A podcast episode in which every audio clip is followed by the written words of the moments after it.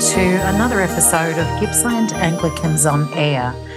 Today, we are hearing from Jonathon Cornford, who is the director at Manna Gum, and he met with us on a webinar just a couple of months ago to speak to us about the topic of food security in a changing climate.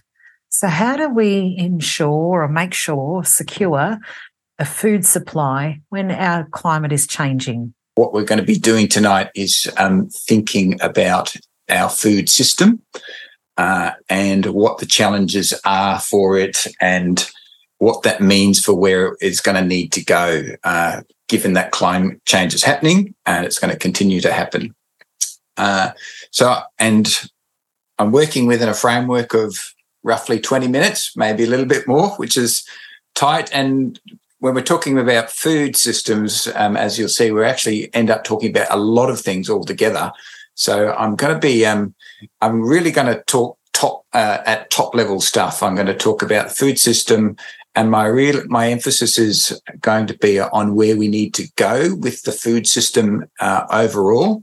So it's going to be really the top level headline stuff I'm thinking about, and almost every point that I bring up is going to, in, itself, has a whole bunch of detail that requires a lot more uh, drilling down, really. But uh, we're not going to get down to a lot of that tonight. And I think that's helpful because uh, I think sometimes what we really need, particularly in a time when people are struggling for hope, is to have a sense of a bigger picture that we can, uh, that is realizable and that we can work towards. Um, so that's my framework anyway. Uh, I, it's at least that's the way I think. Uh, hopefully, I hope it's helpful for you too. Um, you can let me know in the discussion uh, whether you find it helpful or not. But um, I'm going to be we're going to be doing big picture system thinking. Uh, just to mention there on the, the, the photo in that uh, on that uh, first slide is my daughter's a long time ago now. Uh, um, uh, holding up some garlic that from our garden. Um, and really, I put that there as well as being a, a cute picture. Um, because, you know, when we think about this uh, subject, I mean, for, for, for me and for many others, really, we're thinking about the next generations uh, and the sort of world that they're going to live into. Um, and that's right at the heart of this topic. So I just want to start by uh, saying something which I'm not sure if this would be striking to you or not, but uh, I want to make a very uh, simple statement that the Bible anticipates climate change. Uh, or I could put another way and say the Bible explains it. Um, now, I run whole seminars on this topic on on the ecological frameworks of the Bible, and I'm not going to go into it tonight because um, we've got other fish to fry. Uh, but I think that's worth uh, saying that a lot of people have thought about climate change as some have felt, particularly Christians, have felt it somehow implicitly challenges their faith framework. Uh, and actually, uh, from my perspective, the more, if we read our Bibles more and understood, paid attention to the instruction and the warnings in the Bible, uh, then we would see in climate change nothing particularly surprising, actually. Uh, something that just, which r- rather validates the worldview that the Bible has been trying to describe to us. And there's a great quote, quote from the prophet Jeremiah, uh, which captures a lot of it. Um, but the Bible is rich with stuff that that that really is relevant to our topic. But we won't talk about that tonight. Uh, so when we're talking about food, food affects everything. Uh, so when we're talking about food systems, we are really going to end up talking about a lot of other stuff as well, and that's unavoidable. Um, Wendell Berry, the great American uh, agrarian philosopher and poet, uh, has written a lot of stuff on food, but this is one of his classic statements that eating is an agricultural act.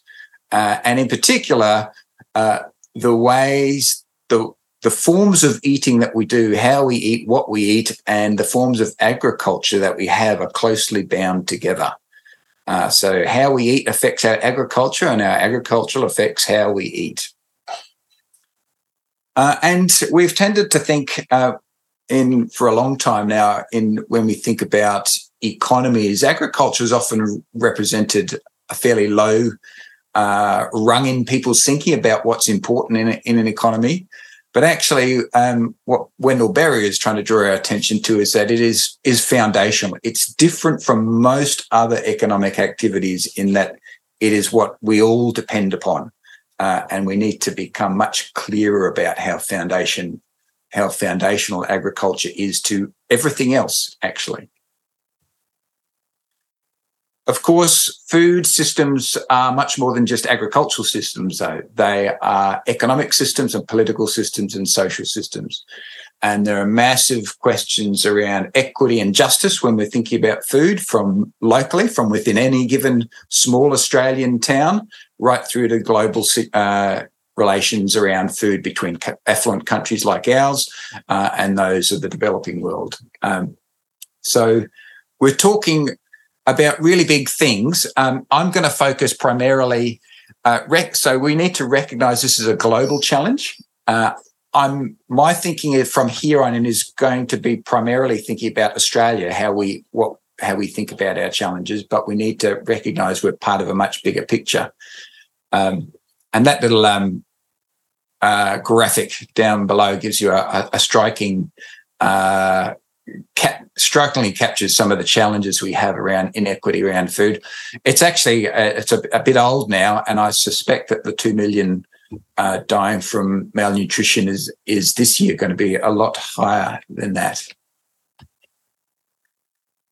So I won't go over this quickly. My hunch is that you're if you're people who are uh, in a group on climate change, you probably get this already that climate change uh, promises massive disruption to our food systems. In fact, not promises, it's already happening.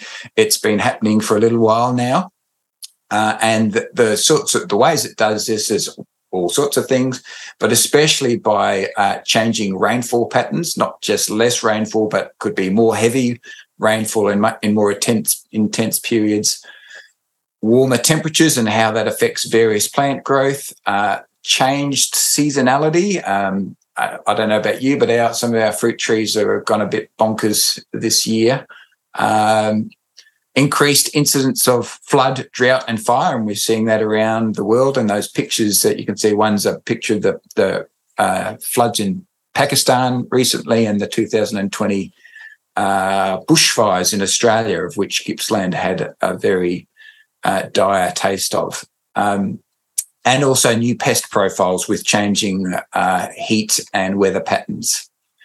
So um, is big stuff we're talking about. We won't dwell on that, but uh, I've written here the likely effects, but actually these effects are happening now. They're already happening. A rising food insecurity uh, that will drive and already is driving large scale people movement. Uh, uh, we see that particularly uh, across the Mediterranean and Africa, but we've seen it in our part of the world as well. That's going to increase as the century uh, goes on. That's only going to get bigger. Uh, and probably um, increasing geopolitical instability as well. I don't want to dwell on that, but um, uh, yeah, I'm sure most people are aware of that at some level. So I want to spend most of our time thinking about where we need to go. Uh, and here I'm going to predominantly be thinking from an Australian perspective because um, that at least is the, the, context which we might feel that we have, you know, as citizens of this country, we have some level of agency uh, or participation, at least in in the processes that that go on, um, or a higher level. So, and I think think that's useful. So, where we need to go with uh, massive disruption in food systems uh, and what that means ecologically, uh, the first thing we need to do is we need a, a massive change in how agriculture is done. So uh, you saw that picture um, and a previous slide of of the. I'll just flick back to the the sorts of agriculture we're used to. Large scale fossil fuel intensive agriculture using lots of uh, herbicides and pesticides uh, and things like that, to most of which are fossil fuel derived as well, having uh, massive impact on ecological systems. Uh, increasingly, we're learning impacts on human health, but also shaping the sort of food we have and the quality of food we have. And so we've seen a, a significant reduction in the nutritional quality of food over the last century uh, with increasingly modernized agriculture we are going to need to find new ways of practicing agriculture. We need to move away from fossil fuels. Um, we need to, in Australia, particularly in this continent, uh, on the driest inhabited continent in the world, uh, we need to uh, do. There's a massive amount of est- ecological restoration work that we need, especially in relation to rebuilding soil. So, since Europeans came here, we've managed to trash the the, the vast majority of the, the topsoil of this continent. Uh, our waterways are highly degraded, and that has a lot to do with the loss loss of topsoil and how that's affected um, ground hydrology and things like that. So we need new agriculture, and the buzzword at the moment, and I'm going to use it in a in, in its broadest sense, is regenerative agriculture. And here, um, I want to be uh, uh, direct, so the on the right right of your screen, you can see a book called Call of the Reed Warbler. Um, it's all about regenerative agriculture in Australia. It's um, written by an Australian, telling stories of Australian farmers who are doing it now, and it's probably one of the most hopeful things I've read in a very long time. It's a, a fantastic book. It's quite large, uh, but quite easy to read. Uh, and I would commend it to anyone, especially if you want a sense of hope about where we can go uh, and and see it because it's being done, and just uh, the amount of change that people can bring to heal a landscape in what is remarkably quick time. So, regenerative agriculture describes basically uh, uh, quite a radical change in how farmers think about what they're doing. There's no single thing that describes it other than really paying attention to the landscape and uh, understanding how it works. So it, it requires greater ecological literacy uh, of farmers. And then there's under that, there's a whole toolbox of different practices that farmers can use and deploy depending on what sort of landscapes you live in. So it all depends on tailoring agriculture to the specific landscapes uh, in which you live and what its needs are. So that what the landscape's needs are ecologically. Requires rather as farming has we we call it industrial farming has tended to work almost against natural systems, trying to overcome them. Whereas regenerative agriculture seeks to work within and with natural systems for overall ecological benefit. So it seeks not only to produce food for humans, but also seeks to improve soil, store the nutrient cycle, improve hydrology, um, increase habitat for native species in Australia, which is critical. We are facing a critical situation with a lot of our native mammals and birds in relation to habitat and to protect genetic diversity. Um, and as I said, um, this is not pie in the sky. It's happening. People are doing it, and and really with remarkable stories and with really uh, hopeful stories about restoration health, health being brought to, to landscapes. Uh, climate uh, regenerative agriculture can be seen both as a form of climate adaptation, which means uh, we can adapt to the challenge is already posed posed to us by uh, a number of things. So, culture is all about increasing uh, the uh, soil health and the ability of soil to retain moisture. Uh, so, and that has to do with hydrology. So that in- massively increases uh, drought resilience, which, which in Australia is one of our primary needs in relation uh, to um, climate change resilience.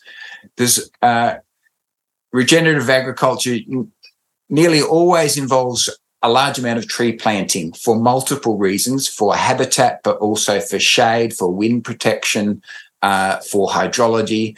Uh, and what that also tends to do is to create microclimates. So that also reduces heat in an area, uh, also reduces frost vulnerability, uh, and again increases resilience in times of drought. Um, so it's a form of adapting to climate change, but it is also a form of climate mitigation. Uh, by by that I mean it's one of the ways that we can, and one of the really hopeful and under recognized ways by which we can seek to draw down carbon.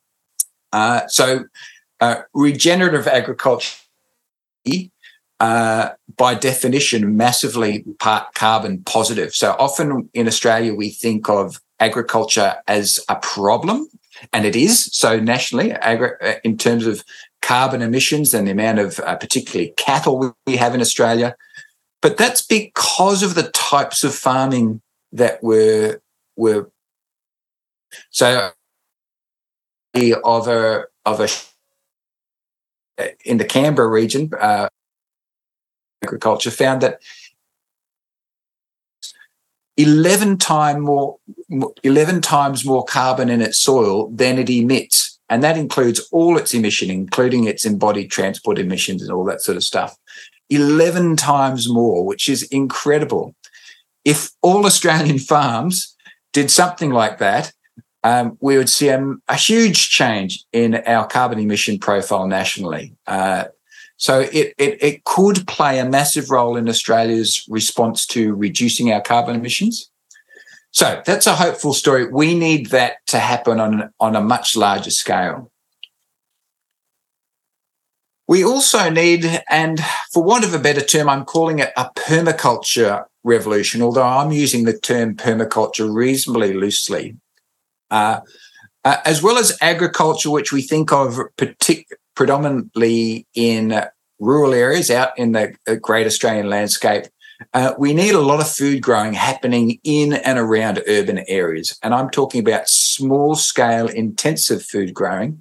Uh, and permaculture is a great form of for capturing a lot of that. And so these are forms of food, food growing that also basically used uh, are predicated on using ecological natural knowledge and not trying to work against how plants want to grow and what soil needs, but working with soil and working with uh, all sorts of uh, uh very uh, innovative ways about thinking how you put your food together uh, to produce quite a lot of food from quite a small space. Uh, and I've put it down as small scale resilient. And the LEI means low externally, not having to bring in or anything like that. You're not required on using uh, uh, petrol powered motors to, to do it. So low cost is another way of putting it. Uh, but these are intensive food systems and they um, often labor intensive. Um, on the right hand side, that the picture is from Cuba. So in the 1990s, Cuba w- was forced into a massive uh, agricultural experiment, I should, um, where based through the uh, the US embargo of oil to Cuba, it suddenly went from the the world's most intensive use of fossil fuels in its agriculture to having no fossil fuels whatsoever for it. They had to transition to organic agriculture at a national scale almost overnight. Uh, and they had incredible success with actually with uh, Australian permaculturists helped them get there. So in Cuba today, no fruit and vegetables grown within a within an urban boundary, which is a staggering uh, figure. Ninety percent of fruit and veggies. Where we need to go, we also need to move towards greater regional food security. Now, that's a little bit of a buzzword, and regional food security means can mean quite different things to different people. Um, I probably don't have time to go into the uh, the various forms of it, but essentially, what we're talking about is in and how you define region. there's lots of debate about that, but in some sort of sense of of uh, space, smaller scale space, uh, we need to think about. Uh, but the, the issues of access to food, equity to food, and the resilience of the food system overall. And that's generally what we mean by regional food security. We've just seen through COVID, but I think increasing with climate change, we can't presume upon the free global flow, of food anymore. It doesn't mean that there's not going to be still international trade of food. There will be, and I think there still needs to be. We need to still, food will need to move across boundaries. And that's not a bad thing, but we can't presume upon it uh, on the way we have for the last 100, well, 150 years now, really. Um, we're going to have to think differently about our food systems. And you can see uh, there's lots of people, including in Gippsland, uh, already one trying to think about food at a regional scale and what that means. Where we need to go. Um, so we need to have massive changes in farming uh, and sustainable farming needs that we need need to sustain farmers, which is uh, seems pretty simple, but a point we are massively missing in Australia. So one of the biggest crises face, facing uh, agriculture in Australia is a succession crisis. The average age of your Australian farmer is 58 years old, and that's getting older each year. Uh, uh, the children are not staying on farms, and older farmers are increasingly walking off. And that's because it's so hard and so unrewarding, both economically rewarding. So there's lots of farmers today in Australia managing million dollar economies for basically taking home at the end the equivalent equivalent of Centrelink incomes.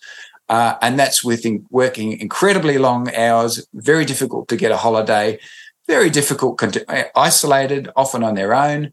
Um, you can see why why the younger uh, generations aren't taking following their parents in those footsteps. Sustaining sustainable farmers need mean we need to make it sustainable for the farmers themselves, and farmers are people too, which means they need to be in contact with other people. They need to go to the shops. They need to be able to go to the bank. They want to play footy, go to a church, play bingo.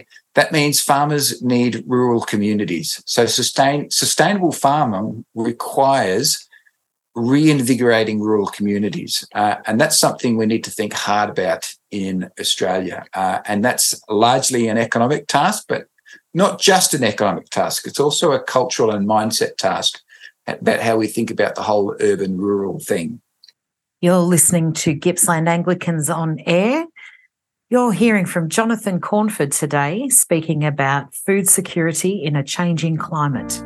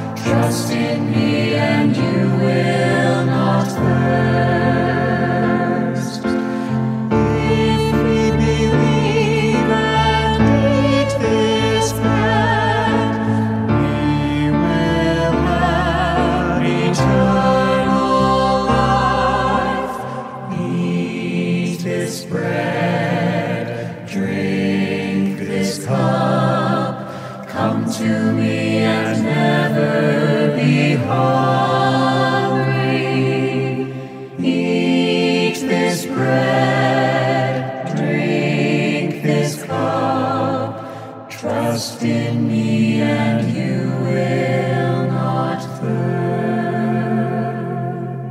For the full episode of Jonathon Cornford's presentation, you can visit our YouTube channel to watch that or see it on our website at www.gippslandanglicans.org.au.